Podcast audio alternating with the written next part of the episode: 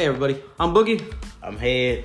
and this is Block Talk. We are Cement Block Productions. We're a small production company, minority owned by the way, that helps small businesses grow their social media platform. And this is our podcast. Me and TJ have been friends for quite some time, and we met in the craziest of places. Yeah, prison. so, you know, we doing it just to, you know, further everything for us business wise and, you know, just trying to stay out the way. It's entertainment, it's fun. That's all it is. Yeah, and we cover a wide range of topics. You know what I'm saying? Uh, I like to say the three S's: sports, society, and simps, because we got a problem with all three. And you realize that me and Head agree on a lot, but there are some things that we will just not see eye to eye on, and that's fine because that's part of podcasting. Anyway, we hope you enjoy the episode and you continue to enjoy it and uh, follow us on Instagram at Cement Block underscore Productions, on TikTok, on Instagram, all that good jazz. Make sure to follow, like, and subscribe the video on YouTube also. Yeah, if you want to follow us personally, my Instagram is DA underscore honcho, H O N C H O 59. And with that, enjoy the episode.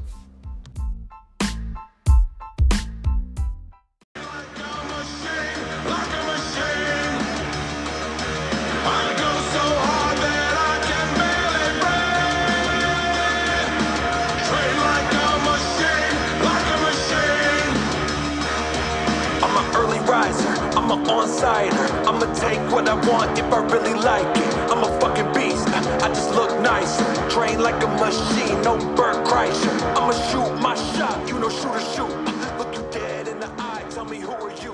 All this shit. Cookies back there? Hello. Hey, Alicia. Hi. So, just gonna start the podcast. I'm gonna introduce you, and then we're ready to roll. Perfect. Let's go. All right, here we go. Hey, everybody. Welcome back to Block Talk. I'm Boogie. Honcho. And today we have a very special guest. If you came here from Instagram, you know that we posted her. And uh, we have two time, count them, two time world champion, a great author, uh, co host of podcast, Dark Arts Podcast, an amazing woman, all around badass. Ladies and gentlemen, Alicia Zapp. Hi. Jazz snaps, Oh. jazz snaps, bang, bang, bang. That was quite the introduction. I, I try, man. Like I said, I, I really hyped up Josh last week, so I think that I'm riding a train. And the, the worst part is I can only go up because if I go down, people are gonna be offended. Hey, how you uh, doing, Alicia? Don't I'm believe doing him. well. How are you? Don't believe him. He been studying that, writing it down, rough drafting it since you said you'll join the show. Honestly, I've been doing it continuously for the past 24 hours. I haven't even spoken English. I've only been introduced, saying the introduction, and people are like, "Who is that?" I'm like, "Don't worry yeah, about it." that's Alicia. You're like, no, no, no, my bad. In the mirror all night. All day, all day I've been practicing, so I hope it sounded great. Oh, it was perfect. Nailed it. Excellent then. Well, Alicia, welcome to Block Talk, man. Uh, one of, I'd say, the most controversial podcast out here right now. I like it. thank you, That's thank you. perfect, How you man. doing today? I'm doing pretty well. How are you guys doing? Oh, great, great, great. Enjoying the day. Uh, could be better, could be worse, but don't nobody give a damn. So, just uh, real quick before we start the podcast, uh, Well, we already started. shut up. Uh, Officially start the podcast. We did a, a minute. Moving on. Okay. Um, so just real quick, uh, I did want to touch on what happened in uh, Uvalde, Texas, the other day. Uh, you know, thoughts and prayers to everybody out there that happened to the uh, the 19 victims and their families. Uh, well, 21 victims and their families and counting. Unfortunately, a lot of people been hospitalized, and you know, uh, it's unfortunate what happened out there.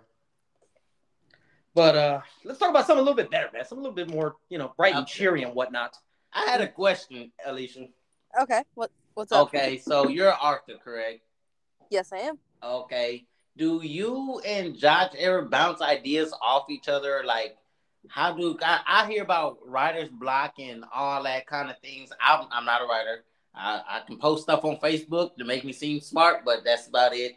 But how do y'all, you know, bounce ideas off each other when it comes to trying to, you know, write books or just come up with things? Um, I think that we um, bounce ideas off of each other, but we also take a lot of inspiration from each other. Um, it's funny because sometimes we'll actually end up writing uh, very similar pieces about very similar um, events that take place like right after it happens but um, we'll send each other like our rough drafts of shit and just kind of like go over it with each other we'll paint and stuff like that um, and kind of really just take inspiration from each other Okay. So for those of you guys that don't know, our guest last week was uh, Josh Thomas. Shout out the Homegrown Podcast.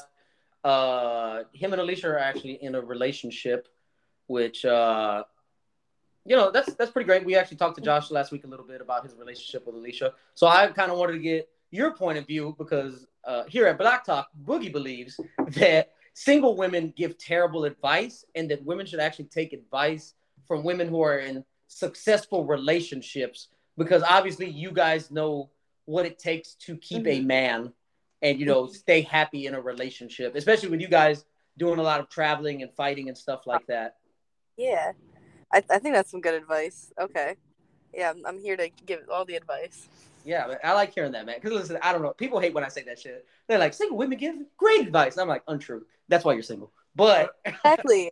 Exactly. Like they don't know you. what they're actually talking about. Thank you. So I, I did want to ask you. So you are a uh, sort of stepmother figure to uh, Josh's daughter. I believe her name is Sadie, Yes. correct? yes. Okay, perfect. Uh, so yeah, you're kind of a stepmother figure to Sadie, and uh, I know that she uh, has her her mother in her life. But like I said, I know that she spends a lot of time with you guys and stuff like that. So I wanted to ask when Alicia, uh, sorry, when Sadie turns about, let's say, hopefully the ripe old age of 32 and starts dating, uh, Yeah. what what sort of advice would you give her uh, when she starts dating? Um, honestly, just um, you know, be careful and um, take your time. Really, really get to know the person before you actually make a decision if you want to or not. Oh, that you know, it's, it's so interesting about that. Josh actually gave gave her the exact same advice. Oh wow, Yeah, that's hey, great minds think alike. But you see what I mean, though. That's Women in a relationship give great advice. They- we do. That's what I'm saying, man. Oh, Jesus Christ. Sorry. Uh, we're drinking a little bit of whiskey right now. You know, like I said, uh, me and That's Alicia had a conversation earlier and it made me want to start drinking. Does that make me an alcoholic? Probably not because I can afford it. So I don't think it's a problem until I can't afford it. But right now I can. So it's all good. Uh, Yeah, smoking a little bit of weed, so there you go, man. Listen, there's nothing wrong with a, a jazz cigarette every now and again.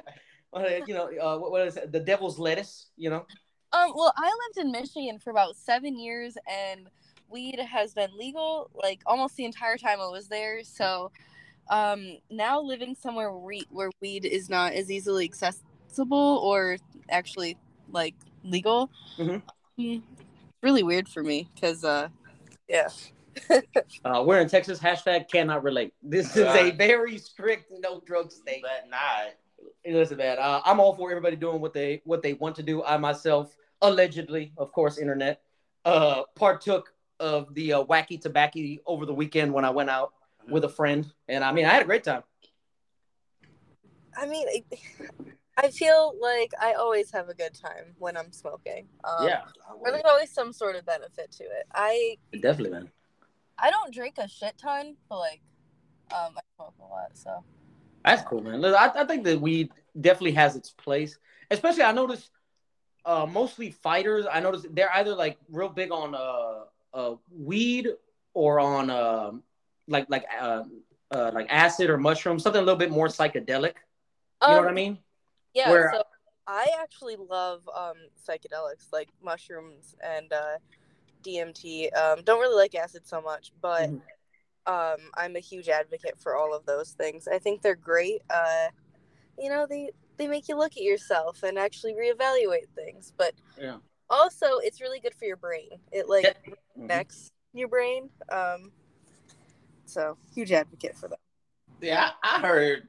I met this guy. He told me something about him taking um, mushrooms, I believe, and he told me he seen an ant the size, like in the size of a human. Oh Like shit. he was really tripping. Like he was outside going crazy by a tree. Well. And I'm like, bro, what what happened? Like after he calmed down, he's like, bro, you didn't see them ants? I'm like, no, we was in juvenile boot camp, and I'm like, bro, no, I've been out here all day. What ants? Yeah. Like, bro, them huge ass ants over there. I'm like, bro, nah. He like, bro, them hoes was like our size. Well, maybe, maybe, maybe it was something exciting, so that he wasn't really uh, addressing. Maybe I would say. I'm like, that is not for me. If you to answer my size, Listen, I was t- kinda talking scared. talking to a couple. wild. Oh, what was that, Alicia? I'm sorry. That would be wild. Like I've tripped like quite a few times, and It I've would never seen an ant be the size of a human. I feel like that'd be a little terrifying. Listen, I I have one experience with mushrooms. I was uh, 16 years old allegedly, and I was at my friend's house. And uh, shout out white people. Uh, I was with my white I was with my white friend Winston, man, and we had some uh we had some mushroom tea, and I remember uh we used to both be in art together, and he had like this black light in his room, so I was over at his place. His mom was like super cool, you know. She made us the tea or whatever. We smoked a little pot. We went back to his room, bro. He put on some psychedelic like chill music on the Uh-huh. speakers. He started like drawing like Master Chief from Halo on the wall, and you know he's using these colors that's like going up against the black light. It was super dope, and he's like, and I was just like having such a cool ass trip, bro. And then this is where I fucked up at, right? So I didn't really fuck up, but this is the thing. I think that maybe you should do it with someone that can kind of help keep you in check. Yeah. Because I I looked out the window, right? So he had these blackout curtains. I don't know what possessed me to look out the window, and then outside looked like terrifying because how chill it was inside. You know, there's all this traffic, and to me, cars that are going by at light speed. And uh, I started freaking out just a little bit, and I was like, I was like, oh my god! I was like, we can never leave. He's like, bro, just just chill. He's like, look, just listen to the music, sit down. He's like, just let the music overcome you. And he's like, just look at Master Chief. And I just like, I just like laid down in the bed, bro. And I was just like watching him draw, and it was like the best shit ever, bro. It was great. I loved it. That sounds amazing. I feel like um when you're tripping, you can literally like see music. If that makes any sense. Yes, like you can feel it coursing through your body almost. Is what Yeah. like. See the Yeah. Music notes. Yeah, but listen, I almost felt like uh God, who was that? Oh shit. Uh there, there was a show. Do you remember that show that came out when we were in Prison Empire? Yeah. Okay, do you remember where like he goes a little crazy and he starts painting and then it turns out he's painting music Yeah. because he sees music in color? It was kind of like that. It felt like music is seen differently like when you're on a like a good trip. You know what I mean? Like it's seen as just serene and peaceful. Mhm. I would say. But uh I did want to ask something, Alicia. So I know you're from a small town in Ohio Mhm. and you started BJJ when you were about uh, five years old, right? Um, I started wrestling when I was five. Oh, you started wrestling. I'm sorry, I apologize. It's all kind of a blur right now. I crammed. I'm gonna be honest. but Um, yeah, When I was five, yeah. yeah. So, so you started wrestling when you were five years old. Mm-hmm. Uh, small town, uh, city, you know, town, I guess, in Ohio. Uh, how does this five-year-old girl who starts taking up wrestling become a two-time world champion? Like, did you always know, like, when you started wrestling, like, this is something I want to do professionally because I'm a badass at it, or did it just kind of you notice as you were going Um, along, you got better, and then you decided that you wanted to be professional? Um, I guess I always liked winning ever since I was little, and like I had a lot of coaches tell me that I shouldn't do it because I'm a girl, so that just made me want to win more. And then Mhm. I really thought much past it, um, except for like the moms would always be like, "Oh, are you gonna do this when you're in high school?" Like, and I didn't know like why not. Like, sure. Mhm. Um, but when I think when I was in like fourth grade, I met. It was, it was around like 2000. I don't honestly. I think it was like fourth grade. Sorry. Um, but I met an Olympic coach. Oh He- wow! He actually approached me and was like, you know, put it in my ear that I could do that. So then I actually started thinking about actually wrestling longer. But I never liked school and college wasn't for me. And I always remembered seeing fighting on TV. So I, that's kind of when I made the switch. Oh man, that's super dope. I'm not gonna. I've always thought like I can get in the ring fight, but then I changed my mind because I see some people get kicked and it looked like it hurts. You know, seen somebody get kicked in the jujitsu? Yeah, I've seen them. Like I've seen. I don't. I don't know too much about MMA or all these different like fighting arenas. So Mhm. um, it's this is new for me talking to you, and when we talk to Josh also. But I just be like, man, I don't know. You got to have that mindset while you're in there that you can't let you know you can't outthink the situation. Mhm. You know what I mean? You got to stay in control of what's going on. And I feel like if I get kicked too hard or I get just punched too hard, my whole game plan is going out the window. Cause now I don't know what I like that hurt. Like I've seen people get kicked and fall straight asleep standing up. Yep.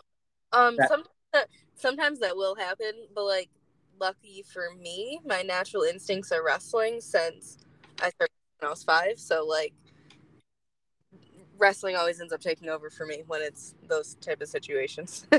I mean, Mike Tyson had that great quote, man, when he used to be fighting. He used to say, "Everybody has a game plan until they get punched in the face." get punched in the face, yeah. And look, this is my thing, man. I mean, obviously, I, I like to always refer to fighting as a brutal, a brutal, beautiful dance because honestly, it's a chess match with your entire body. You're, I think that most of the time, I mean, don't get me wrong, technique definitely plays a big part, but so does mentality, and I think so does a, like a drive. Yeah. You know what I mean? Because let's be honest, there are some people when they fight, and at least I'm sure you know these people. You can see it when you're at the gym and stuff. You can see the people that like are just more hungry and that want it more and that put in more time and effort. And like I said, when they lose, they take it as an opportunity to learn and grow from it. I think. Yep. I would agree with that. Um, I mean, you always see the best um, lose and coming back and uh, you know ending up on top. Like I, I turned a two fight losing streak into another world title. So, mean, and, you know, Yeah. take a strong mind, and the mind is like over half of fighting, and it's weird. Like even leading up to the fight, I guess it's not normal to like schedule to be locked in a cage with another human being who is gonna fight you. Um, it, it's it's a weird feeling. So the nerves are definitely a lot more than just a. um. Then I think that the nerves are the least when the fight is going on. Like as Yeah. soon as the cage door is locked, it's go time, and you know. Do you, you probably think the, the the walk up is probably the most stressful? I think. Yes. Yes. Uh, uh, man, again, I mean, I don't mean to be just hitting Mike Tyson a lot, but uh, you know, he said he used to cry before his fights, like in the locker room, like because he was so scared. And then, but then, like he would he would go out and he's like, it's go time. No, he said he was terrified before every fight. But again, he's like, when the lights hit, it just a, a flip switched in him.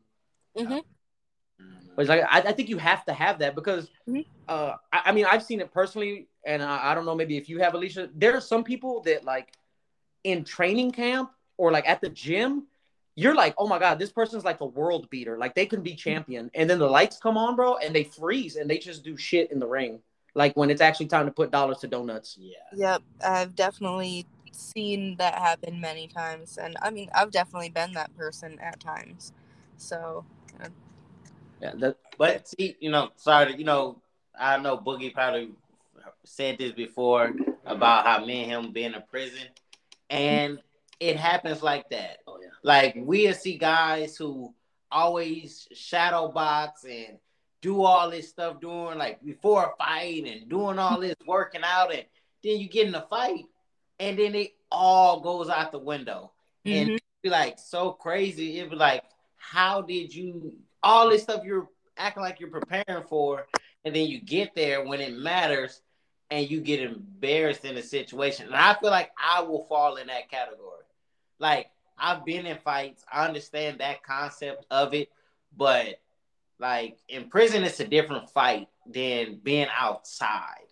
Cause we're fighting like we had to fight for certain situations, and pretty much at times people's lives are on the line at that. Mhm. But uh, do it how you guys do it. I applaud y'all. Like you are way braver and stiffer and tougher than me to try it because I I know for sure I cannot do it. And I said, I just applaud you. I looked at your profile. I've seen all your pictures and stuff like that, and I just be like, "Well, she got me. She got me. I know for sure if I get in the ring, I'll be the best defensive player because I'm just run. I'm run. I need to make it through the rounds. How many rounds I got? Six, three minute rounds. She's gonna lose by points. Why'd you go there? Hey, hey, I'm gonna lose. I'm gonna throw a kick, throw a punch just to get her away, and I'm gonna keep moving. You ain't worth Hey, shit. if I get one or two punches and you don't touch me, I really won this fight. You're you're you're a moron. bad game plan, honestly. Thank you. Terrible game plan, son. Listen, man. I think if I can sneak a couple jabs, a couple of the side kicks, y'all call it to the leg or something, Listen, man. Thank. and then run. A, a boring, a boring win is still a win. I mean, these are facts. Hey. But listen, do me a favor. Don't ever join IFC because I will not watch you. I listen. I'll cheer you on from afar, but I'll Yeah, never that's watch. all. That's all. Uh, so uh, just switching uh, switching gears real quick, Alicia. I did want to ask you something. Um, so obviously, you know, right now you're dating Josh, and y'all have been dating for a while and stuff like that. And you know, but I know you're pretty young, and obviously, you know, let's not lie to ourselves here. I'm pretty sure there were, you know, people that you dated before Josh. Have you always dated fighters, or what has dating looked like? Well, let's be honest, you could probably kick ninety percent of your boyfriend's asses. Yeah. Like, Yeah. how, do, how does that go along? Because that's got to be an ego fuck for some dudes, honestly. Um, well, I mean, I've always dated a martial artist. Mm. Just because martial artist doesn't always mean that they're like an alpha or I'm very I'm a very alpha female. So like Mhm. I need a guy who I feel like can actually protect me and I don't feel like I don't know. It's always led me to dating martial artists. Mhm. And uh fuck, what else did you ask? Sorry. nah, it's cool, man. You're high. Don't worry about it. Has it ever been an issue about like how good you are, or Oh, definitely. That is Yeah, definitely cause problems. yeah. I, I, Yeah. Well, would that say? Would you say that's probably been the like the? Uh, I don't want to say the word failure, but uh, like the reason why y'all broke up most of the time because they feel some type of way. the I mean, they, they see you getting the belt put across your waist, and then they're over here still like in the amateur league, which there's nothing wrong with that. But you know what I mean? That's got to be a little bit emasculating. If I'm over there standing in the I like- background, I mean, I'm happy for you, but I'm also kind of pissed off for myself.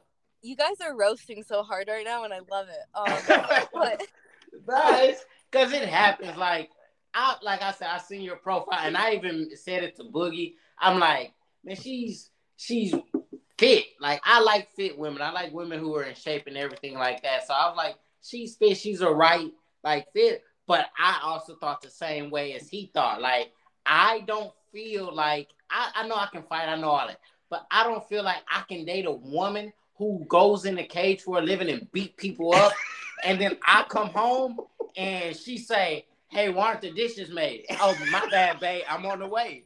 right. I don't want to argue with you right here because I just seen you sleep this person in two minutes, and you told me to do the dish. I'm sorry. I do apologize. I'm gonna do the dishes. The food will be ready. Like that would be a perfect relationship because I never argue. Cause I Would that be perfect? That sounds like he's so unhappy. But I feel like, like man, I'm scared that I'm gonna say something and I'm gonna turn around and I'm gonna somehow end up in a certain lock, and I'm praying like, let me go. Like, I don't know. Like, I'm not insecure about it, but it's a thought. Like, this Right. can't happen. She can sleep me, and I can wake up in the morning. But uh, yeah, I, I definitely need the right type of guy. I guess. I, I get it, man. Listen, Alicia, you don't want to be putting anybody in a guillotine in the kitchen. You know what I mean? Because I've seen that photo you posted of you uh, hitting that hardcore guillotine right there, man. Don't, nobody wants that in their life. no, Nobody wants that smoke. nobody wants that problem. Yeah. Definitely So- not. so as a as a female fighter, right? Uh, and again, you being a stepmom to a uh, to a little girl, Mhm. uh, I know Josh has said that he would probably definitely want her to maybe do some wrestling and stuff like that. Would you, again, being at the high top notch level that you are, would you want to teach her something? Like if she did, if she wanted to learn, would you want her to learn from you, or would you prefer maybe that she went to a school or a teacher? Because I feel like again, as a female that's done it at the highest level, I think that you would probably be the best to teach Sadie. But I guess that's a personal preference between you and Josh, obviously. Um, honestly, it'd be really what you would want. Um, so first off, disclaimer: I do not want my kid to fight, and like, um, since I'm a stepmom, I wouldn't want to see her get in the ring. I also literally just had my eyelids stitched back together like two weeks ago, so Yeah, I saw. I saw.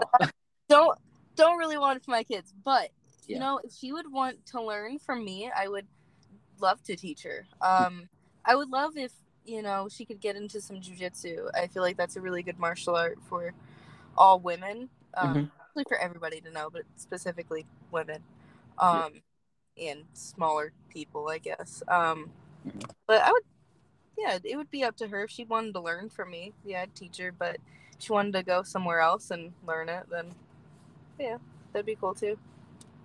Okay. I was, I was just I'm curious about that also because like I said for for women especially like the, a lot of uh let's be honest eh, sometimes it can be terrifying being a woman you know what I mean because let's be honest men typically the average man is superior to the average woman physically, Yeah. like as far as strength, like brute strength and stuff goes.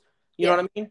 So I, I can only imagine that as as a woman that would be terrifying if you don't know what you're doing. Obviously, you don't deal with that problem, but Mhm. you know, like for for the average woman, like I'm gonna be honest, man. My my, my sister, she went to the army. She's packing heat because I remember one time she was in a parking lot. She called me. She was in a parking lot, just walking to her car, and two dudes just try to like snatch her. Like I'm like, that's a crazy thought that I would never have. 'Cause I'm a dude. Like you're not like someone's gonna snatch me at a gas station. Yeah. You know what I mean? Um, it is a very real reality, I guess, for women, and it's pretty shitty. But um, it's nice knowing how to protect myself. Uh, Yeah. yeah, cause like I mean, I don't, I don't walk around like I think that anyone's gonna steal me at any time. Cause like, I don't know. I know a lot of people, a lot of women walk around like that. Hell, I've even heard of fighters that um, they're still like afraid to, you know, walk on the street alone and stuff. Oh wow, Yeah, but I mean, I don't know. wow, that's gotta be terrifying. Be you. Oh. Yeah, I mean, and especially like I am four foot eleven. Oh Jesus. I am, yeah, and I fucking I fight at one hundred and five, one hundred and fifteen pounds. So like, I'm a very small woman. So like, um, this is probably the only thing that could have instilled a certain side of type of confidence in me, um, that has been instilled. So I, I I do have a question, and I've been trying to think of how to word this for like the past three days. So I'm just gonna go ahead and just be a straight shooter here. Okay. You don't have to answer if you don't want to, but so I was wondering, right? Because you know, uh, all fighters have to cut before a fight to make weight and stuff, or at least most do anyway. Because a lot of people don't fight at their natural weight. Yeah. So for like for men, I know that the cuts can be very brutal. But for women, I know that there's different stuff that affects y'all because you know if it's that time of the month, y'all naturally bloat, y'all retain a lot of water. Also, Mm-hmm. you know, women, you know, have breasts and you know stuff like that. Mm-hmm. Uh, how hard is it usually for you to like cut for a fight? And if it is like, let's say about that time of the month where you're retaining a lot of water and stuff like that, will they make an exception, or is are you just like fuck, like you got to just deal with it? Oh, you're you're just fucked. But most of the time, um, when you're cutting weight, it'll make your period start anyway. So like nine times out of 10, that's happening, and that fucking sucks. um, Holy shit! I, yeah, I, I never would have thought that, man. That's crazy. But yeah, I was literally thinking that because I think I was watching some of your highlights and I was I was seeing you and another fighter like at the weigh-in, mhm. and I remember the other fighter looked like she kind of had like a little bit of like a bloated belly, and I was like, damn, dude. I was like, I wonder if that affects them cutting their weight because you retain any little bit of water, Mhm. correct? Like when it's about Yeah. that time. yeah. Um, it definitely affects the cut. Um, my cut to 105 used to be fucking terrible. Um, yeah. yeah. Is is that why you've uh, kind of sort of moved up a little bit to Yeah, a, a little bit higher weight class? Yep. Because um, I used to have to cut like 20 pounds to get to 105, and that's just a lot of fucking weight, especially when you barely weigh over 100 pounds. Yeah. I can only imagine. And then you only got to stay like that for what is it, like 24 hours, right? Yeah. Yeah. And then, uh, so are you a big proponent on like what some fighters do where they get like an IV drip after their, after their uh, weigh in and stuff like that? So that way they can get rehydrated. Cause I know it's also dangerous if you rehydrate too quickly and stuff like that. Like I've heard of like terrible things happening to fighters trying to rehydrate after a cut. Well, I definitely know that um, it is frowned upon by some organizations or illegal by with some. So, I okay, I see how it's helpful, and if everybody's doing it, you might as well do it. Mhm. Um, but I've never tried it or anything. Um, Okay. Yeah. So you just naturally like rehydrate and stuff like that? Like, like what's a rehydration process for you after a weigh in? Um, so your body can only process a liter of water an hour. So I'll switch back and forth between electrolytes and water um, every hour until I get back up to the weight that I started at. Mhm. Um, yeah. Okay. So you're like Bobby Boucher out there. You're drinking high quality H2O, huh? uh huh. Yeah. drinking water. Most of the time, I'll like mix my Pedialyte with my water, so it's Pedialyte's kind of thick, and I don't really like it that much. Yeah got it. Together to thin it out. Don't don't don't clip that Instagram. Don't clip that Alicia likes it thick. Don't clip that. I'm, I'm joking. They gonna, they gonna bang you on everything else. Instagram don't care. The internet is a savage. The internet is undefeated. Okay. Oh yeah. and I'm That's not a perfect soundbite. Perfect. Listen, that's that's why I don't that's why I don't care, man. I just I find it hilarious the shit that they say. Mm-hmm. but it's what it is. So listen, we have a few what some would call unpopular opinions here at Block Talk when it Okay. comes to dating. Okay. And so I just kind of want to run the gauntlet with you real quick because again, you're a woman in a successful relationship. So I think that you can be honest about this. To to a certain extent. If you don't agree, that's totally fine. I definitely would love to get your insight on this. Okay. Okay. First one. Can men and women be friends? Um. Like outside of work or like, you know, obviously you have training partners and stuff like that. But I just mean like, let's say a random guy, right? Just comes up to Alicia Zapp and is like, hey, you know, obviously hitting on you, ask for your number, and just says, Oh no, but we can just be friends. Oh no! If somebody's like hitting on no, right? Because there's obviously that undercurrent of yeah, him obviously wanting to be sexual. yeah. Um. I mean, like, Please be as possible. I feel like if it's somebody that you've known like your entire life that you grew up with, Well, there, there's always exceptions. Yeah. yeah. That's okay. But like, other than that, like, no. That's Yeah, that's what I. I, I always exclude childhood friends, uh, coworkers, because I also think I listen. I'm not friends with my goddamn coworkers. You know what I mean? I mean, they're there and I fuck around, but Yeah. If you, But to me, it's it's the part of when a guy approaches a female, his mindset is not saying, "Hey, I'm going just for, to be her friend off the yeah. jump." No, that's that's never okay. He has other thoughts. What put him in the friend zone is the woman. Uh huh. woman will say, "Hey, I'm not interested. Hey, I might I'm in a relationship or whatever the situation might be, but we can be friends." And she genuinely genuinely just wants to be friends. But like we've spoken before, I'll be your friend until that moment you're sitting here crying, you're drunk, we're out doing it. Then if I ever see that loop, you know, that space Uh-huh. get in, I'ma shoot my shot. Of course, yeah. but then that's not a real friend. No, that's what I'm that's Yeah. what I'm saying. Right. Why, you know, Right. Like that that friendship is never gonna actually work out as a friendship. See, because again, I, I think that men need to have male friends, right? Because it's like, and, and women too. Women need to have you know uh, other women as friends. Also, I'm saying you should have same sex friends because y'all can relate on a deeper level that the other sex will not understand. You know what I mean? Yeah. like, let's just say hypothetically here, Alicia, you and I are friends. I'm not going to understand any of your womanly problems, and you're not going to understand any, any of my No. my problems. You know what I mean? Yeah. Like it, it'll never happen. Like I won't understand your struggle as as a woman from a man's perspective, not genuinely. You know what I mean? I mean, I might, like I said, there are some guys out here, these white knights or these like fake feminists and shit, that come out here and they're like, no, listen, I'm friends with fucking women, bro. see, I'm friends with them, guy. but I, I told you before, I have a male Fucking best crap. friend and I have a female best friend. Now, my female friend, I better be we've been friends since I was like 15 or 16 again. years That's the old. exception. But it turned out it wasn't like I grew up with her like that because you know I went to prison when I was 19. I remember. So oh, I she was just an association of my circle, and we became cool. I came home, and she was still there. Yeah. So we have a you know genuine friendship. But again, y'all made it 15, right? Right. So so thank you for proving my. I appreciate that. but you know it was an eight and a half year gap Listen, in I, between I appreciate our communication. Listen. so I feel like that played a role. I appreciate you basically doing a two minute yes and you are correct. I appreciate that. That was I the longest. that. That was the longest yes you're right boogie ever, which I appreciate. Well, it's greatly. poss- it's, it's possible. So uh, the the the next thing that I wanted to bring up uh, that I notice a lot of women don't like to hear. Uh, I think that as a man, you're supposed to exhibit uh, husbandly traits when you're trying to uh, court a woman. You know, like when you're trying to get with a girl, you have to show husbandly traits, right? Yeah.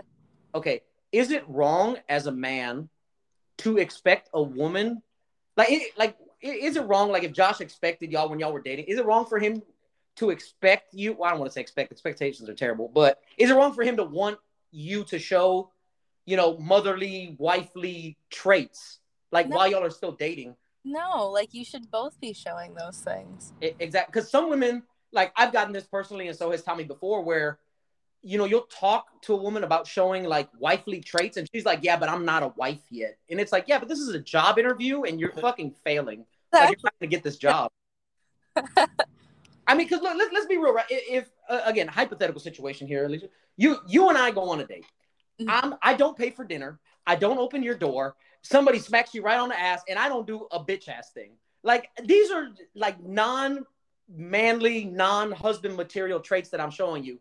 Mhm. You should never call me back. Like No. honestly. No, I I would never call that person back. No. It- ex- exactly. So I I find it strange when when I so I give advice to my sister sometimes about dating and stuff like that. Shout out Rose as always. Uh, and I tell her I'm like, listen, man, because she's like, how can I stand out to this guy that I really like? I said, when next time you go over to his place, I said, if you see something dirty, like if you see a dish or something laying around, or maybe the counter's dusty, I was like, just kind of straighten up a little bit, just to kind of show him like, hey, I see that you've been busy lately. You haven't had a chance to get to this. I'm Yeah. gonna do it for you to show you that I can be an asset in your life, not a liability.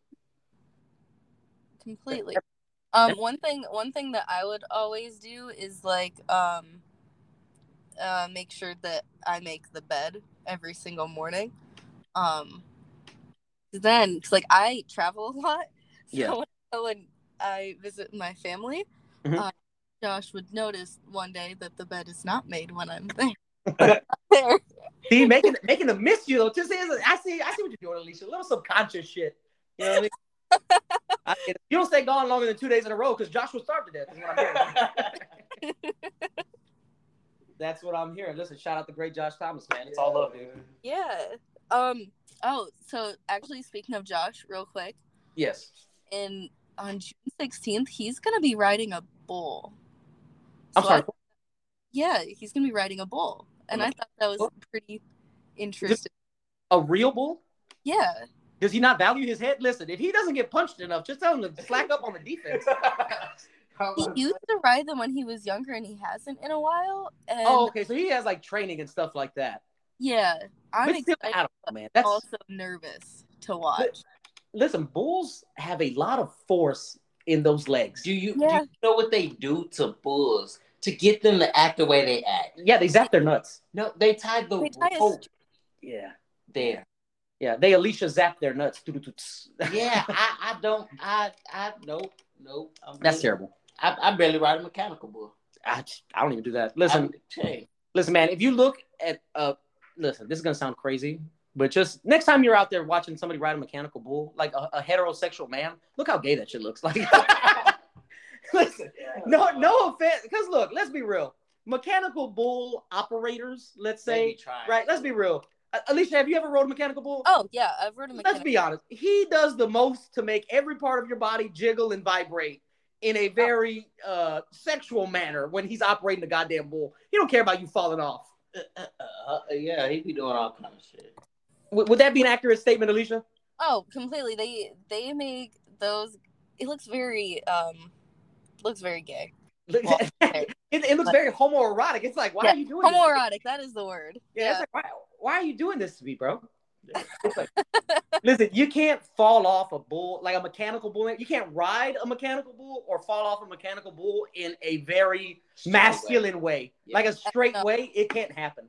No. It, Nah. It's not meant. I, I think mechanical bulls are meant for bachelor parties in Vegas. But I mean, listen, a, a real bull. Listen, man, we've already said it before. Josh Josh Thomas is a bad motherfucker. Yeah, tip my hat to you, man. Yeah. But, uh, Listen, he continues to show bad motherfucker traits. I look at it after you're done. You know, make sure it's on camera. Listen, I'll watch you and my neck will hurt watching you, but listen, I man, will be videotaping it and posting it on my YouTube. I actually post a lot of vlogs and th- shit. then I cannot wait to see, man. Listen, I hope he lasts all eight seconds. That's how long. I hope so too. Right, Yeah, it's only eight seconds. Listen, I know that sounds like a long time for you, but outside of the bedroom, that's not that long. It's all love, though. Knock, knock this down before I knock you down. Knock this down Nah, before I nah, knock you down. nah, get out. What a fucking hater, bro. Yeah. I thought it was longer. I thought they was going like. No. it looks longer. No, it's only look, but you know why? It's because of the tension and like the shit that's like it's like terrifying. Like I, don't, I can only imagine being on the bull. It's got to feel like forever. I was on Oh, a fucking horse, and I know better. Because uh, taking that back to fighting, right? Do you get that time distortion, Alicia? Like when the when the the round is going, do you get that like slow down time or that speed up time where it's like fuck, I've been here forever, or like oh my god, I can't believe the round's already over. Um, I've honestly, I've trained my body to really just kind of work in like five minute increments. This way, I I kind of know like where I'm at in the round. I guess. Mhm. Um, sometimes it will be like, holy shit, the round's like already over, but I don't think time ever goes like too slow. Okay, so you don't get like that weird distortion where it's like, oh my god, I've been fighting for 32 minutes and it's only been like 30 seconds. um, no, not really. Okay, I, I got. I just speaking from personal, I've gotten that in prison where I got into a fight and then the fight's over and it's like, God, man, I can't believe we fought for like a half hour and they're like, dude, it was like five seconds. Like that shit didn't last anything. That's what that would happen to me. I get in the ring, I get hit. I'm looking at the bell operator. hey, the round ain't You're like- over yet. You're like, I've been here for an entire six Goddamn, months you- you and I don't hear a six thing. times already. Is, is anything going on? When I didn't hear the minute bell, the 30 minute second bell. Yeah. Like I- that that happens to me in jujitsu sometimes. Mhm. Um, because jujitsu, like you're just trying to fucking choke each other out or break each other's limbs. Yeah. And- So like sometimes you'll get into like a really good scramble where there's like like five different moves attempted in a row and like it feels like it's been forever, but like that was like 30 seconds. Oh Jesus, that's gotta be mm. terrible. Especially like, if you're like trying to avoid the choke. It's gotta be like, I hope this bell dings really Ow. soon. Yeah. Arm in this arm bar, and I pray the bell's about to ring. Let's be honest, how many times have we seen fighters just like be saved, like literally saved by a bell, where it's like he's about to tap and then you just hear ding ding ding, and it's like, oh shit, So many times. it's it's crazy, man. God, thank you, thank you, thank Yeah, you. yeah, thank you, Jesus. he listen, he definitely found God in that ring. thank you. Thank you. But uh, so Alita, right now, who are your favorite three fighters out of any fighting league, uh, male or female, that you just like? You cannot wait for their next upcoming fight, where you're like, oh hell yeah. Um, one of my favorites is Jiří Procházka. Okay. Um, he is an amazing fighter. I'm excited for his next fight. Uh, he fights for the belt. Um, and then I love Rose Namajunas. Her last Oh. fight, was boring, but I love her. Yeah, no, she's great. She'll come back. She'll come back. Oh, definitely. Um, and then, I mean, I love the Diaz brothers. Oh man, who doesn't though? You know what I mean? Listen, those crazy pothead smoking motherfuckers. Interesting how Josh Thomas isn't on that list. No, I'm kidding. Josh actually says that I should be an honorary Diaz brother because I too have failed um, a drug test for weed, and I also have had an um, a pretty even fight stopped because of a cut on my eye. So, and I still wanted to keep going. So yeah, I was I was seeing that, and that's crazy. I guess it's because they, you know, the the impair your vision rule or whatever, where they're like it's technically, I guess, quote unquote, not a fair fight anymore. But um, yeah, I mean, I I don't understand that because I've seen people with whole bubbles over their eye. yeah, but the bubble's Yeah, not yeah. popped is the thing. The thing is like, so where she got cut at specifically her, because I was watching like the highlights or whatever. So where she got cut at, it's The right eye over the eyebrow. Yeah. So they're thinking like it could leak into your eye, obscuring your vision. So it's like, and you know, that'll fuck with your depth perception. Yeah. You know what I mean? Because listen, I've never had my eye cut, but I've sneezed so hard I went blind in my left eye, and uh, it's terrible not being able to see out of one side of your face. Yeah. Oh, it's terrible. I actually started taking her down better once uh, my eye got cut though, and I couldn't. No, like I said, you're you're still doing good. I really don't know why they stopped that. Well, I mean, again, obviously I know why technically. It's because for for your own safety, quote unquote. But Yeah. I thought you were doing fine, man. I really didn't see a problem. I didn't see a reason to stop it. Yeah. But you know, I, it's up to the discretion of the ref, and you know, I mean, Um, of course, you can speak to it better. You know, sometimes depending on the venue, doctor um like the doctor like ran around the fucking cage and was like looking at my eye before Mhm. the like halfway over so i kind of had a feeling that she was gonna stop it anyway because Yeah. like the blood was going into my eye and as soon as i blinked it all would all just like drain out and i'd be able to see again i was fine yeah. So it'd only be like like a split second of impairment, really. yeah Okay. Do Do you think that sometimes the refs are better in certain? se- I'm not gonna lie, man. So far from what I've heard, uh, especially like UFC events here in Houston, because you know it's mostly like a lot of boxing down here. So like the referees and like the the, the judges. I mean, I'm sorry, the judges they don't, I guess quote unquote, know how to score correctly for like a MMA event. So do you think sometimes like definitely that there should be a consensus training for all the judges? Like oh maybe- there should there should definitely be um some sort of standard um for, of training for the judges um too many fights get judged the wrong way just because the judges don't exactly know what they're looking at. Yeah, I, I've heard a lot of fighters hate coming down here to Houston because the judges have made terrible decisions, terrible decisions the past couple of Yeah. specifically UFC events. Yeah, and then um sometimes like if there's a hometown person and the judges know that, the judges will, you know, give the fight to the hometown person. I guess they did not get the memo about Derrick Lewis being from Houston because goddamn, that was bad. But Oh, okay, yeah. yeah, I don't, I don't, I don't know if you saw that. The did you see that that last Derrick Lewis fight? I believe I did.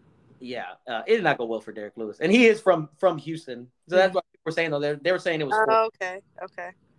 like I said, uh, you know, some people they just say that as in like, oh, the fighter's bad because he lost. It's, like, it's crazy that you can't even give a legitimate complaint where it's like, listen, these are like boxing judges. They don't know what the fuck they're talking about. Mhm. You know, because they don't take into account a lot of the times, like, you know, the the technique that comes into, especially more so with like BJJ and wrestling.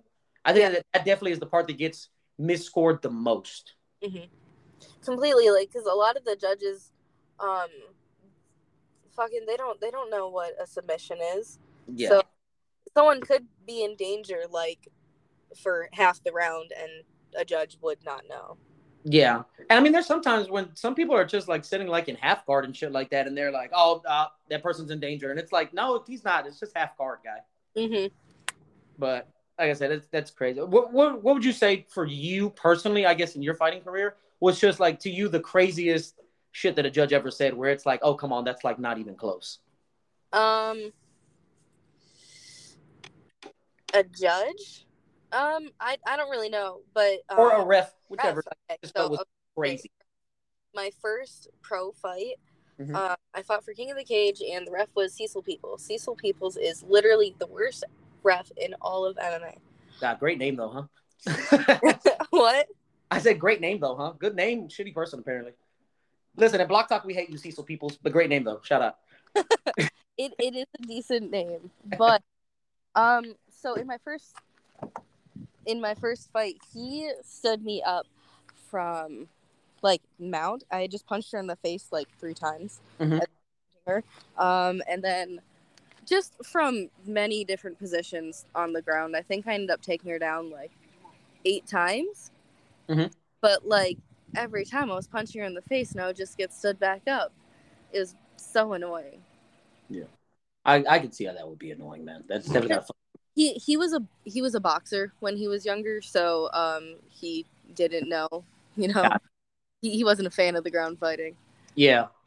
I have a question. I told you, you know, I said it earlier. I'm not real big on the MMA thing. As far as you saying, you got you had her on the ground, you got stood back up. What do that like? How is that a the reference? Did They- he they separate stop you from advancing on her while she was on the ground? yeah so if there's nothing going on on the ground for a little bit usually the ref will warn you and then he will um, stop you where you're at stand you up um, but i was literally taking her down securing a position and then from there punching her in the face Yeah. and then he would just stop us where we're at, stand us up.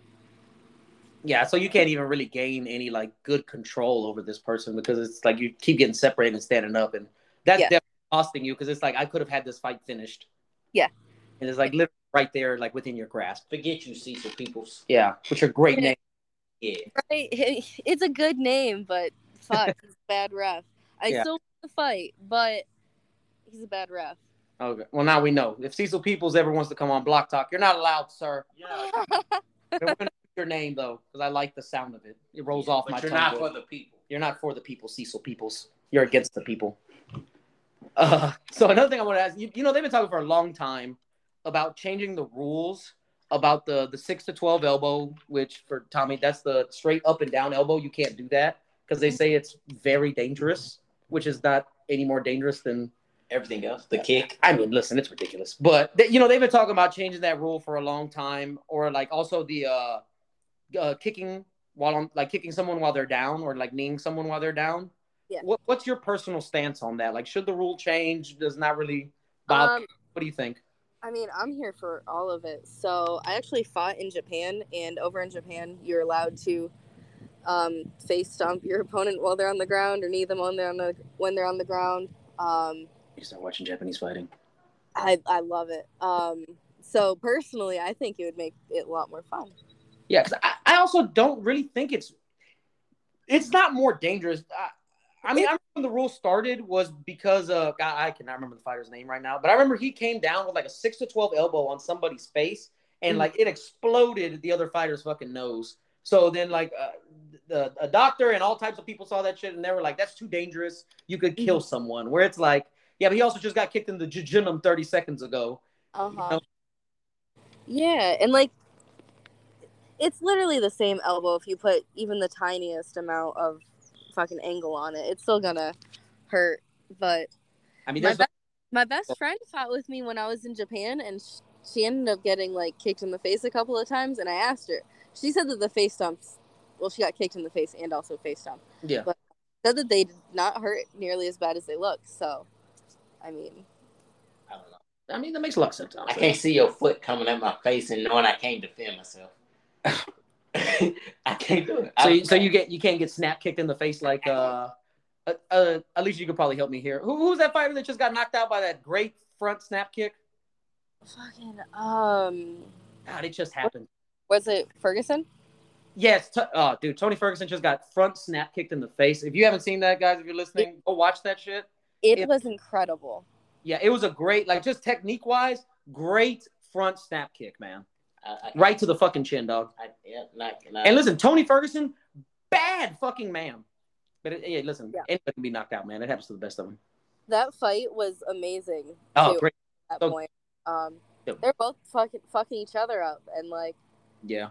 got knocked out. Yeah, I'm gonna be honest. Uh, to, to you, who's the greatest shit talker in MMA? Because I, I mean, I, I think it's a tie between Chael Sonnen and Conor McGregor for me. I- I was gonna say Chael Sonnen, but Conor McGregor can really fucking sell a fight. I'm telling you, man, they're both so great. Chael Sonnen is freaking hilarious, man.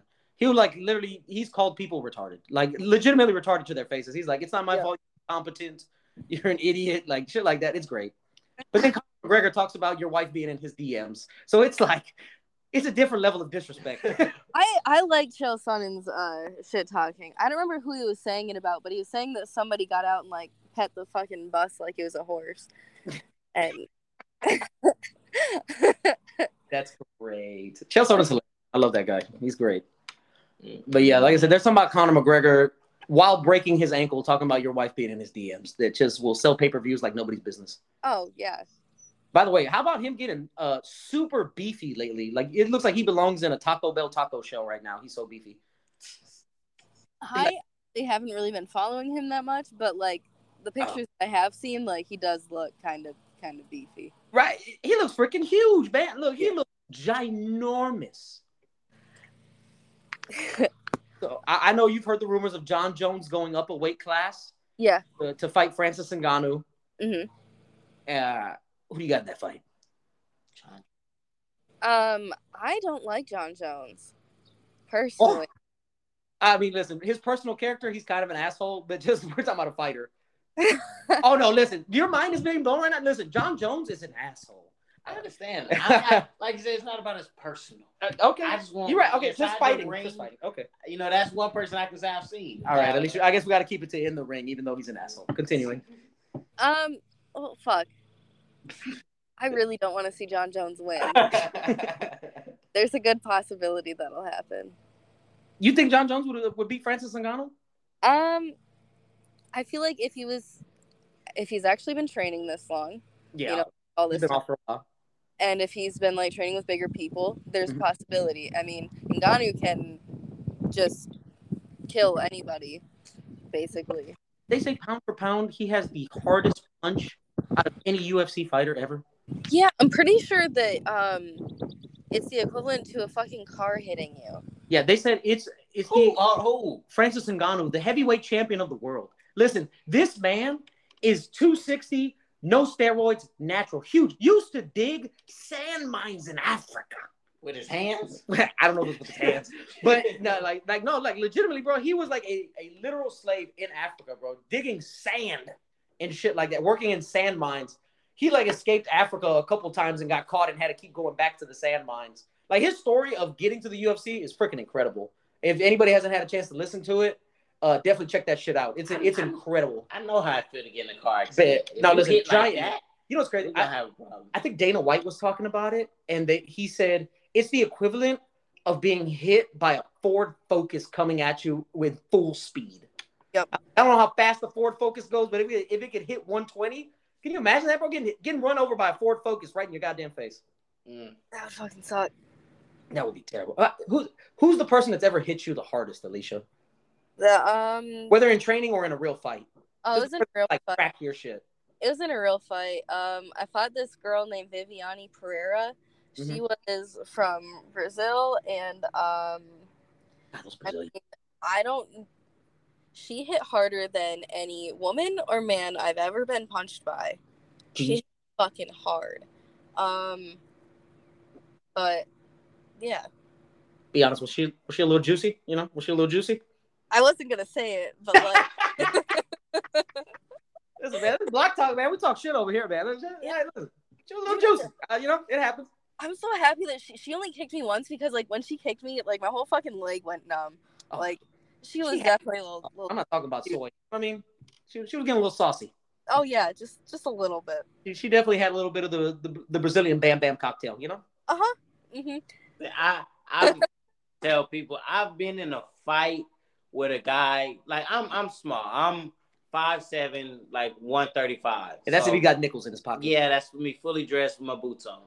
But I got hit by a guy so hard and was dropped that while I was sitting on the ground, my mind was telling me like, "Hey, he hits too hard. Don't get back up." Why continue? And my heart was like, "Nah, get up, fight." But then my head was like, "No, it hurts. Like you're continually getting hit." And I'm looking at my partners like, "Y'all see how hard he hit me? Help Y'all- me. Help y'all me. standing there. Like I had to really fight with myself. And I don't mind fighting. I don't mind taking the L. I take my L's like I take my W's. Mm-hmm. But- That one fight, I really had to contemplate and fight with myself. Like, is this something you want to continue to get up? Because you're not winning. Yeah. Is this something you're gonna continue to get up, knowing this man hits like a donkey right now, and you want to get up and continue? He's been punching bricks his whole life, and you can't fight him. Luckily, I got up. I got hit again. My partner stopped the fight. I got on their ass afterwards. Like y'all didn't see this in the first ten minutes. Like y'all didn't see the, the look on my face. Oh, we thought you had it. The look, Win. the look of fear. Like I just kept getting up because you know it's in my heart that I can't just show defeat, but I thought y'all seen it in my eyes. So Yeah. So listen, uh, Alicia, Josh got bit Nicholas Sparks on us last week, so this week I want you to get a little Danielle Steel with us. When did you know? Those are authors, by the way. Read a goddamn book sometime. Uh, when did you know that Josh was your person? Where you were like, "Oh my God, I love this man. This is who I want to be with." And was there anything that you either cut out of your life or added to your life to to make sure to ensure that you could be with Josh? Um. Okay. So Josh and I were friends for a little while. Um. It was like so I already knew that I liked him as a person and shit. So um, it was pretty instant for me.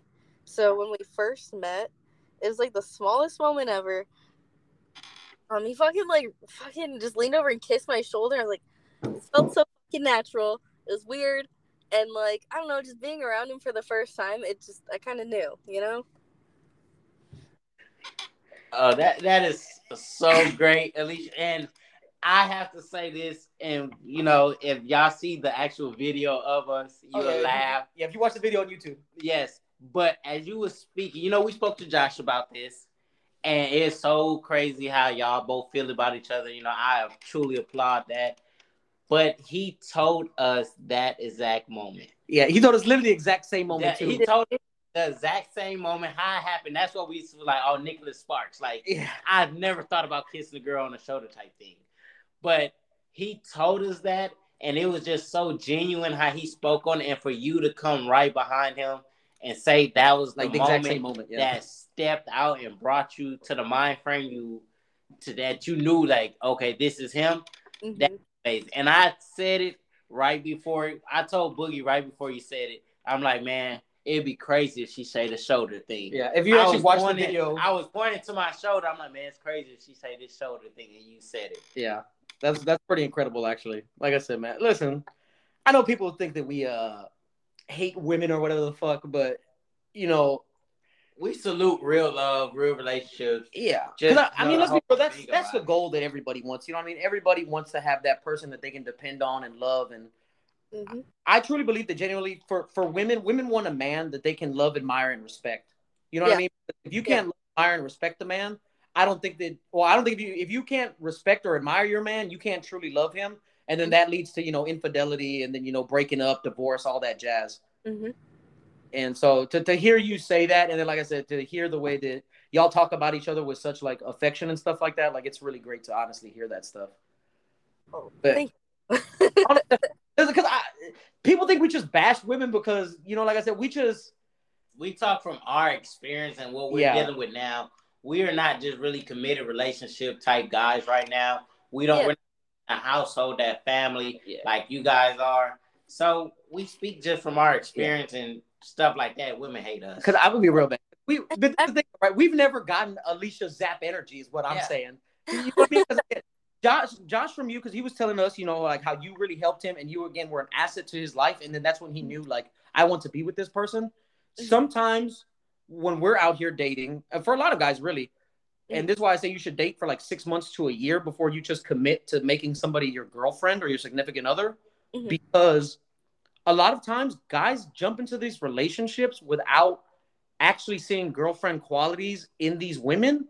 And then later on, when they're, you know, half naked in the club, shaking their ass, posting on Instagram, you know, breath come home smelling like dick, they're like, I don't understand why she's like this. Like, what? Right. Right. I'm like, you could have seen that from a mile away, guy, if you'd have waited a minute. You know, I- like, go, go ahead.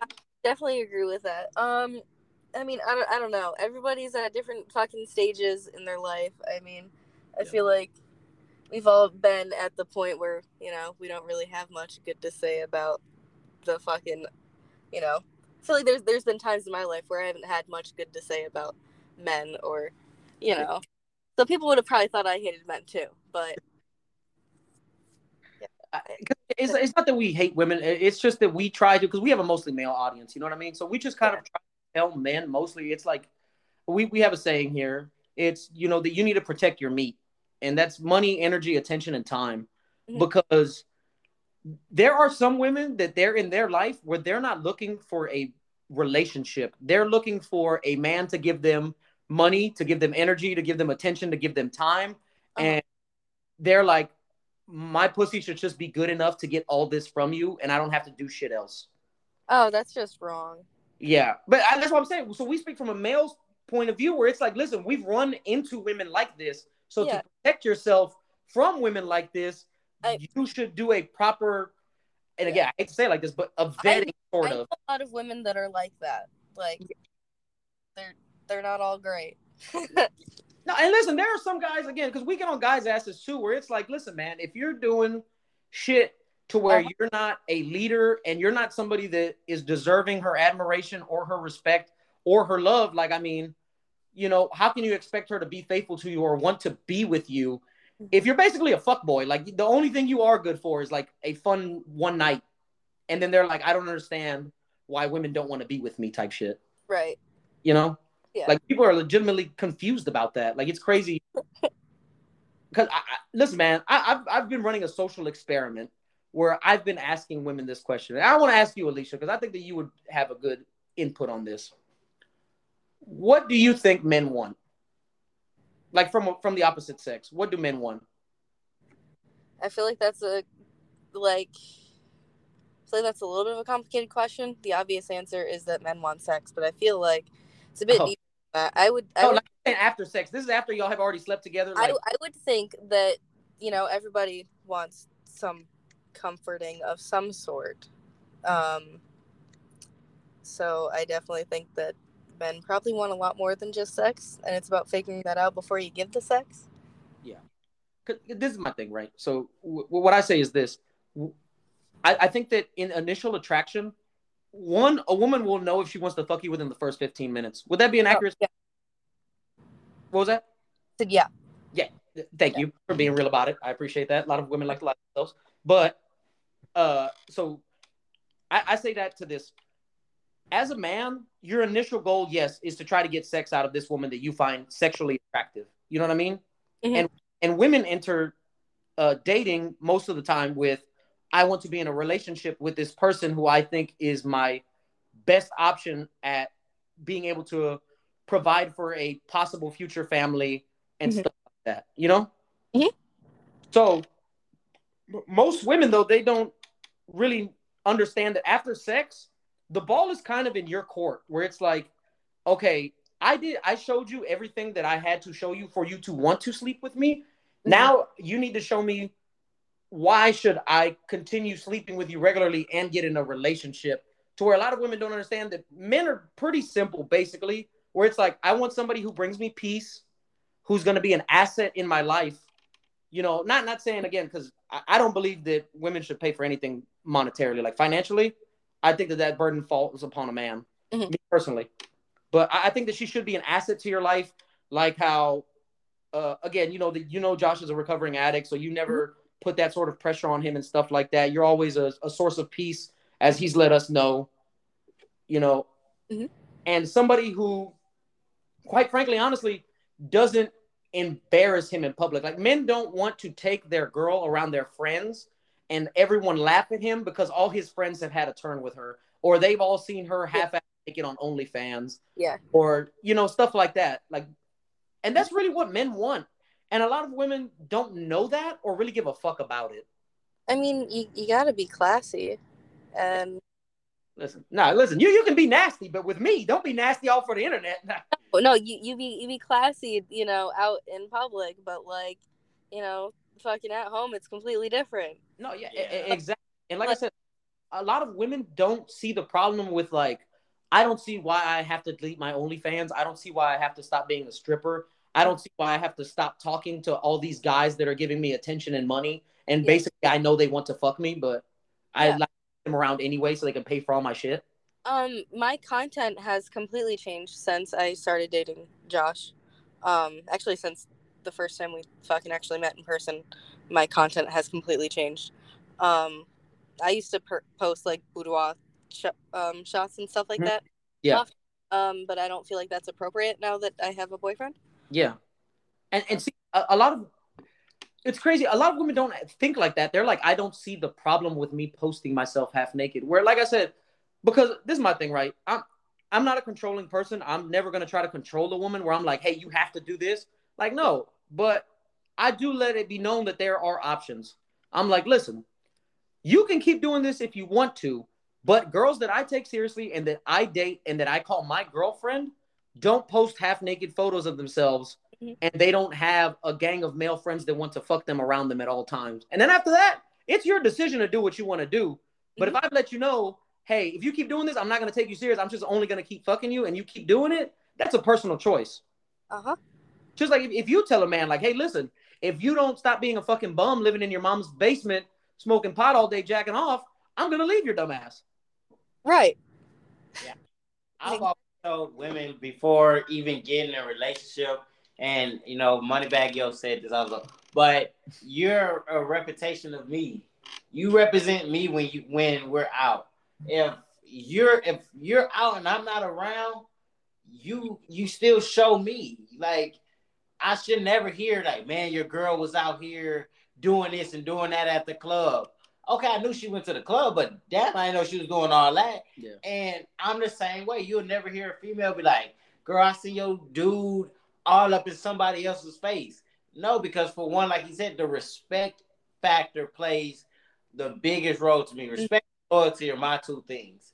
You Yeah. can't have loyalty if you don't respect the person. Respect mm-hmm. is number one because that everything else gonna fall under that because you respect the person, you will love them, be loyal to them in all Yeah. aspects of the relationship You'll take their feelings into yeah, you'll take you'll think about them before you make an action. If you're going out and doing something and your mindset don't say, Oh, what would Josh think about if I if he heard about this and it falls under how they say integrity, like doing things when no one else sees you, Like it's the same thing in a relationship. I'm not gonna be around you 24 seven, but I know for sure that you're not out there randomly doing things. I know for sure that I trust you enough to go out, handle what needs to be handled, deal with your daily life, and come home to me, and I never hear nothing ill of it.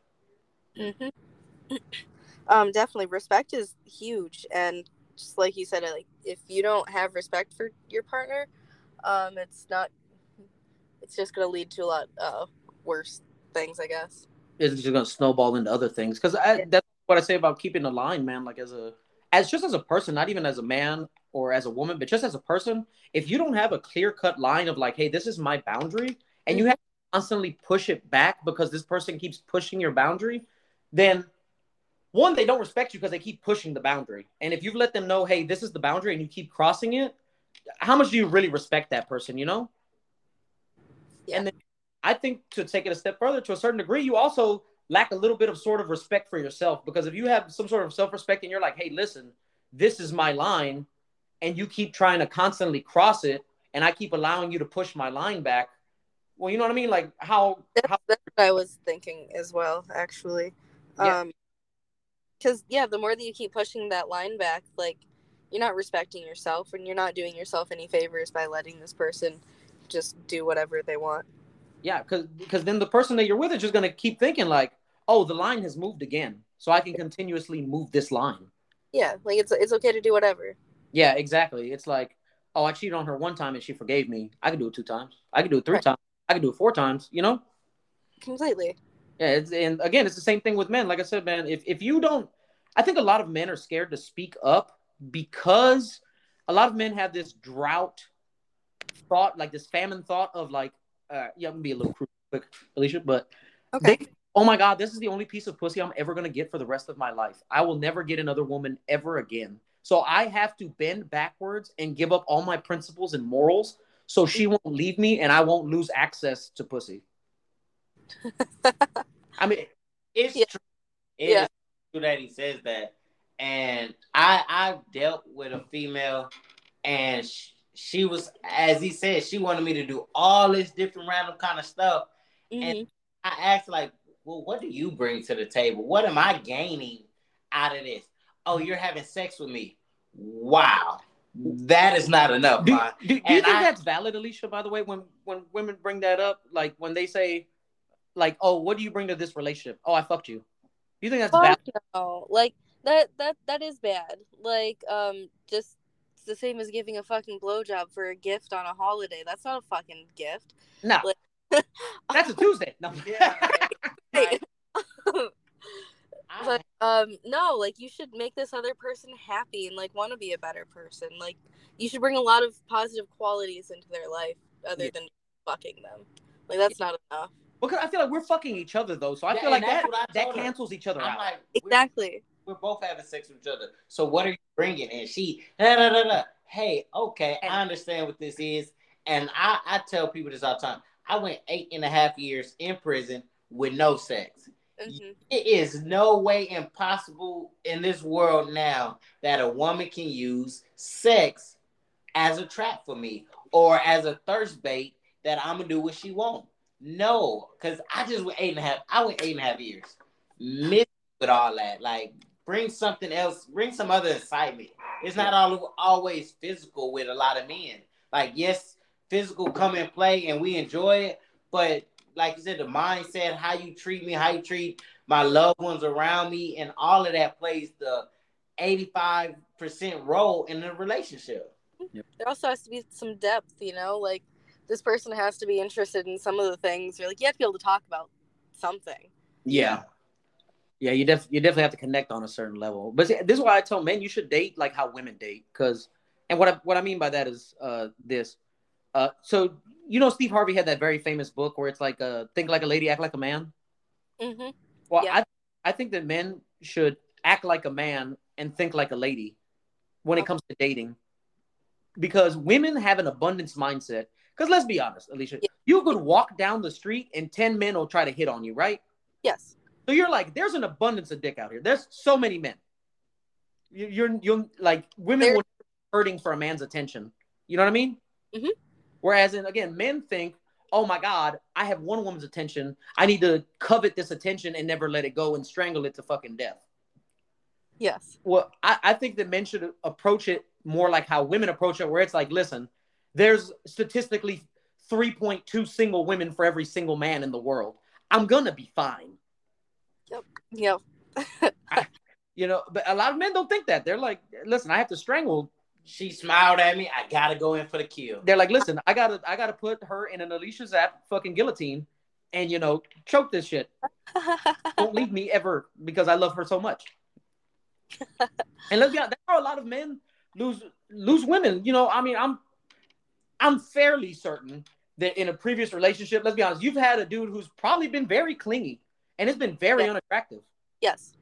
Um, Right. it is very unattractive. Like, um, yeah, when people are that clingy or um, I they're want to be wanted, not needed. yes, wanted, not needed is the best uh, way to look at it. Because, like, I mean, I've lived on my own for a while. Like, I traveled around half the country by myself.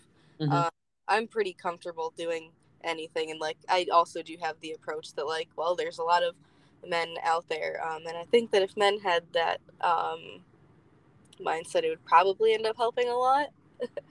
Yeah. um, and get rid of uh, because I always say that I want a co-empowerment relationship, not a codependent relationship. Oh, that's good. I like that. Thank you, thank you. Yeah, gonna, gonna trademark that. Just know that's being stolen right now as we speak. The LLC is being processed. Ashley, just be cool about it, Alicia. Be cool about it. But Yep, yep. You, you can use it all you want. then thank you. No, but uh, yeah, yeah, man. Like I said, I just, I just think it's a fundamental difference because I also think that men and women have opposing dating styles. Because just from a, a biological standpoint, right? Where it's like when we first started off, you know, it's fucking cavemen, Neanderthals, whatever you want to call it. Uh, men wanted to spread their seed far and wide, where they wanted to get as many women as possible. You know what I mean? yes. as in women who were in danger from nature and the elements and animals and shit like that, and they needed to protect their children, would get the highest quality man that they could get. Mhm. You know, so naturally those are opposing because one wants quantity while the other wants quality, Yes. Which are opposing viewpoints. Completely opposing. Yeah, and I think that some men still operate like that, and some women also do too, because I think some women take on a very masculine view of dating in a weird way, where it's like, uh, like like how you said earlier, like the, the alpha female, right? Mhm. Where it's like, oh, I'm an I'm an alpha female, so I'm gonna act like a man and show manly qualities because that's what I'm attracted to. I so he should be attracted to that too.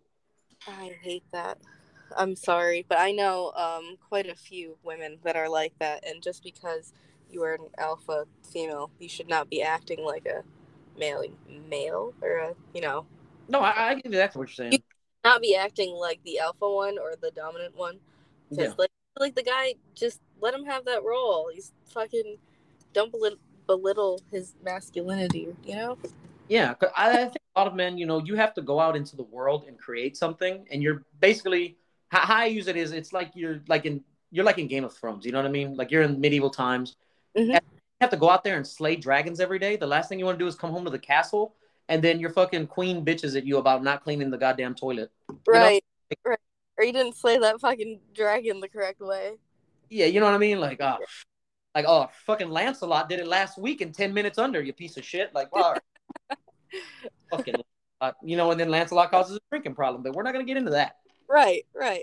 But no, yeah, man, I, I I just think it's a fundamental difference, and I, I don't think enough people have these conversations Mhm. between men and women because I think that some women, and if I'm gonna be honest, a lot of I don't even want to say the word beta, but like honestly, cuck ass men Yes. don't hearing that shit where it's like, no, you're fucking wrong. Women are empowered. They don't need men for shit. And I mean, that's true. You don't need a man, but you definitely want one.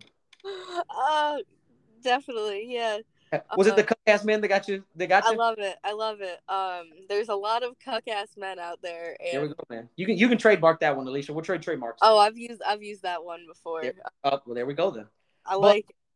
You know, and I, I find it I find it strange, right? Because a lot of dudes will allow weird shit with their girl. Like, so I mean, obviously this is this is an exception, right? But even then, it's not because so when I first wanted you on the podcast, right?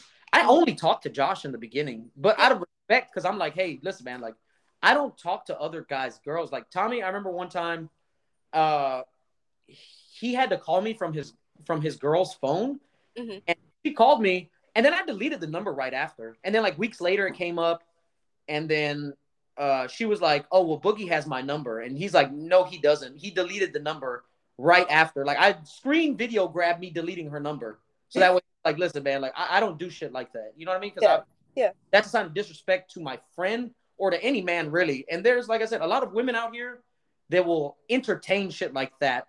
Where like I said, I, I did have to talk to you eventually because of the podcast thing, but I said for most of it, I mean, we only started talking what yesterday. The most of the week I was talking to only Josh, Yes. where And I and him all the messages. Yeah. Um, like, I feel I feel better about it that way, honestly. No, definitely. I, I I think people because also let's let's be honest, a, a lot of men tend to take any sort of attention from women, like mostly men that don't get women, honestly. Yeah. They any sort of slight attention from a woman, as in obviously she wants to fuck me, bro. Yeah. You know, and then they will do like inappropriate flirting and touch it and shit like that, man, where it's like, the fuck's wrong with you? Yep. That happens far too often. Um, and then also being on like the receiving end of it, it's just it's fucking annoying. Yeah, I was gonna say, how, how does how does that affect you? You know what I mean? Like just all these, because let's be honest, you're just being nice to someone because it's like I should be nice to you because you're a stranger, and I would want somebody to be nice to me, and then they take it the wrong way. Um, I mean, I, I feel like it happens kind of often, and then like I would get labeled as like a bitch or something. But no, I'm really nice until like you just try to fucking hit on me, and then it's like, oh well, can't be friends with you anymore. That sucks. Yeah, That's. Yep. That's, I just always find that that interesting. Like I said, I've I've been telling Tommy that we've we've wanted to get a woman on here for like the longest, just to kind of like talk about views and stuff like that. But like I said, when you talk to a woman that's in a relationship, a successful relationship, let me say that, she tends to be more realistic and understanding of like it, it, yeah, of like intergender se- sexual dynamics, basically. You know, because like I said, man, a lot of single women will lie to themselves about why they're single to, to make themselves feel better. That's why I said I think single women give other single women terrible advice because they tell them shit on purpose to keep them single. Because it's like, oh no, girl, hot girl summer's coming up. I can't Yeah. get a man on me. completely and like even if they like don't purposely do it like they might think they're giving them great advice but it might be the complete opposite and exactly why they are single um so um yeah women single women do not give the best advice but i've also i'm also a very introspective person as it is so um figuring out like shit that i had to change and fix about me before i was ready to get into a serious relationship was pretty fucking huge No, yeah, definitely. Listen, uh, mental health is a very big thing. You should definitely be in the right headspace, and that's an and uh, I notice a lot of women they go through a terrible breakup, and then they go through like a hoe phase. Mhm.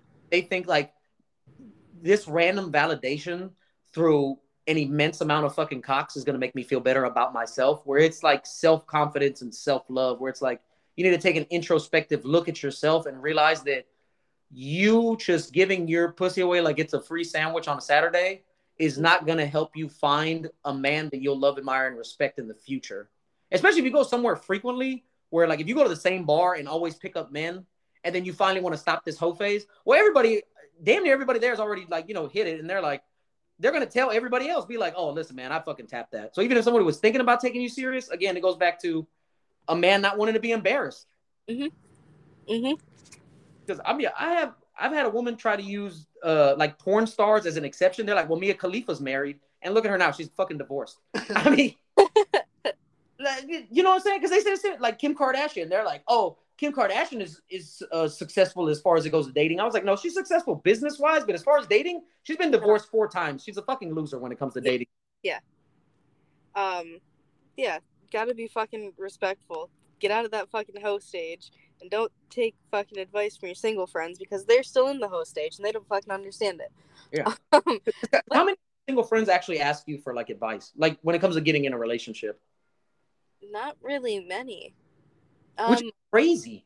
most of my friends are in relationships. Um, Nah. Yeah. Like most of my friends are in like are married and stuff. So, uh, I I guess I don't have very many single people giving me advice. I get it, man. You don't want to let the whores in. I understand. No, gotta change fucking everything. Like they're gonna try to make me go out and party and stuff. No. That, listen, that's why I think when a, a woman in a relationship hangs around a bunch of single women, as a man, you should take that as a red flag. Cause it's like, listen, man, she's not gonna want to go out and be the only non-hoe while her friends are turning up Yeah, and then gay also, play. you She's know, not gonna be it- like, my construction man's at home. yeah, anytime that they're fucking fighting, um, the friends are gonna be right there, being like, "Oh, fuck him," you know, like let's go out, let's get some fucking dick, you know, all that stuff. Yeah, man, it's it's crazy, man. Like I said, I appreciate you being so candid with us, man. Honestly, it's uh, it's refreshing. Not a problem. Um, like I said, literally nothing's off the table. Yeah, I feel like we've been talking a lot, Alicia. So I want to give these last uh two minutes to you, real quick, man. What's up? Is there anything you want to ask us, or anything that you want to promote or say, or anything? Um, I don't really think I have anything to ask. Um, you guys can check out my book if you want. You can buy that um in my bio on Instagram, which is at Alicia Zap, which is on every um, social media, Instagram, Twitter, Twitch. You can also find my YouTube by typing my name into YouTube. Um, and uh, also want to thank my boyfriend Josh for hooking up this podcast. Definitely. Shout out to Josh Thomas, out to ladies and gentlemen. Yeah. And um no, that's I think that's about it. Yeah. I can say get get the book, listen to the Dark Arts podcast. It's a podcast that Alicia does with Josh Thomas. Uh, good podcast, great author. Like I said, uh, I haven't read the entire book. I'm gonna be honest, skimmed through it. But again, this was very rushed and last minute, so I I only had like three days to try to read it. I am writing a second book now. Um it's already double as long as that one was. So Yeah, I'm Okay, guys, hurry up and finish reading the first one, so that way y'all can get ready for the second one, man. okay. Cool. Instagram. I believe you have your Linktree right on the uh in your bio. Yes I do. Okay, so you go to her Linktree. That'll take you to her book, her YouTube, all that good jazz. Make sure you follow her. Two-time world fucking champion, and uh, you know she doesn't hate women, and she agrees with us. So fuck you, internet. Yeah. You fucking cuck men and fucking Cecil Peoples. Don't come at me with the smoke, dog. Don't come to Houston, man. Don't come out here, bro. Cause I'm gonna make Alicia put you in the guillotine. Cause I ain't gonna do shit. Cause I'm a felon. But Alicia gonna fuck you up. but hey, seriously though, thank you so much for joining us on our podcast, man. And uh, this was honestly great. Shout out to Josh Thomas once again, the the greatest, baddest motherfucker that I know. Thank you. All right, thank you so much. Great day. You too. Bye. Finish a little bit. Just we'll finish off ten minutes, just you and me. But man, talk about a great interview, dog. Holy shit! Again, man, people don't want to believe us, bro. Again, we don't get bitches. Fuck you, nigga. I don't know what to tell you. I'll just say, man, that's just great. But dog, that was a It's hilarious. that was a great fucking episode, though, man. Honestly, great fucking guest, dude. And we got a lot more great guests coming up. Keep a lookout on the Instagram. We'll keep posting who it is. Holy shit, my thighs are white. God damn, I shouldn't have wore the short shorts. But anyway, uh, that's only for the YouTube video, guys. If you want to see some skin, but No, you don't. you don't. It's hairy. But we're not gonna get into that. Anyway, uh, once again, shout out to the great at Alicia Zapp on Instagram. Shout out to the great Josh Thomas. We have a bunch of great guests coming up this week. I just have to finalize the dates. But the week of, they will be posted, so you'll be able to see their Instagram uh, handle on the on our story. So that way you can uh, follow them, give them likes, follow them everywhere. Man, they're freaking great. And uh, thank y'all again for coming back for another week of Block Talk. And uh, NBA playoffs, man. God damn. I told you Dallas was going to get one. Da-na-na, da-na-na. I told you Dallas was going to get one, though. But that might be their only one. I don't see them getting another one. I don't. Because, look, Golden State's going to want to close it out as quickly as possible. And Steph and Clay are not going to play that bad again. Yeah. They, They're- they want to rest because they see what the Miami and Boston doing. Oh, this, that's going to be a slugfest. So that's it. Uh, we can get some way needed rest Final start June Uh, June second. June second. What is that next week? Yeah, Yeah, yeah, next week. Next So- week. So June second, the final start. So if they can pop them tomorrow and end it, they have a week, and a little That's some change, a week, yeah. a week to. Oh, yeah, damn near a deal full week, them. yeah. yeah, deal with them. So I know they're shooting for that. So Yeah, I mean you, you have to. And then, like I said, uh, after that, I mean it's going to be kind of a dry spell for the summer as far as sports go. But then the NFL will start up, and uh, it's full fucking swing. I ain't gonna lie, I'm already watching baseball. Oh yeah, I'm already watching. how about them Stros? I was watching though? Strohs. How about them Stros? Tucker, touched- you know, Tucker pushed it out the park the other night for a three run home run. So I've been watching. I'm not gonna lie, man. That dude that we got to replace Carlos Correa, talk about. They we got some sluggers. They do they Oh, good the bats, Astros big bats, big really bats. had a whole they call it a home run, a personal home run derby. yeah, A while, a couple games ago where next five batters took it out the park. listen, man. If, if our if our bats get hot, people are fucked. Yeah, that's we can definitely score, and like I said, our defense is also fucking top goddamn tier. It's always been for me when it come to them is pitching. How they rotate the pitcher. Yeah. Not the pitcher by I mean, our starters are good, but it's usually It's after that. after our first that. two are good, like It's- Verlander and uh, I can't remember. I can't remember the second dude's name right now. I But it, apologize, it's sir. when it get deep into I'm gonna say our closing. Yeah. Like if we up by a run or something like that, or two runs, and we're trying to close out the seventh, eighth, and ninth inning, it seems like we get hell with our pitchers. yeah, And we go through three, four pitchers and two innings down there. yeah, So but hey, man, it is what it is. I'm still Uh, watching y'all Stros, man. Love them jerseys too. Them new Space City ones, man. I got that hat. I can't wait to get a jersey. But um, also, like I said, if you look at our Instagram, uh, we definitely have Josh and Alicia there. Also, like I said, give them a like, give them a follow on all their social media and stuff like that. Uh, we sent them some shirts.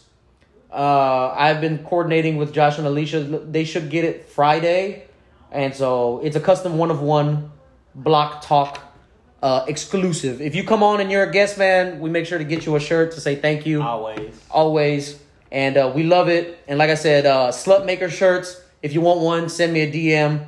But only if you're a slut maker, man. Don't be out here fucking simping for bitches wearing a slut maker shirt. It makes us look bad. Hoodies, hoodies coming soon, man. Yeah, hoodies and hats hopefully coming soon. Hoodies next week, probably. Yeah, let us know. Uh, I actually want to run an idea by you also, and I know my sister watches and or listens. but up, uh. I want to I want to do a sister sister episode where I'm unique and Rosie come on here, because I think that would be great and I think it'd be hilarious. That, you know, we can set it up whenever uh, she out here. because apparently I can only talk to you through Instagram, Rosie. I love you. Uh, hit my bitch ass up. Thank y'all again, man. Block Talk. Another great week. We'll see y'all next week. Honcho.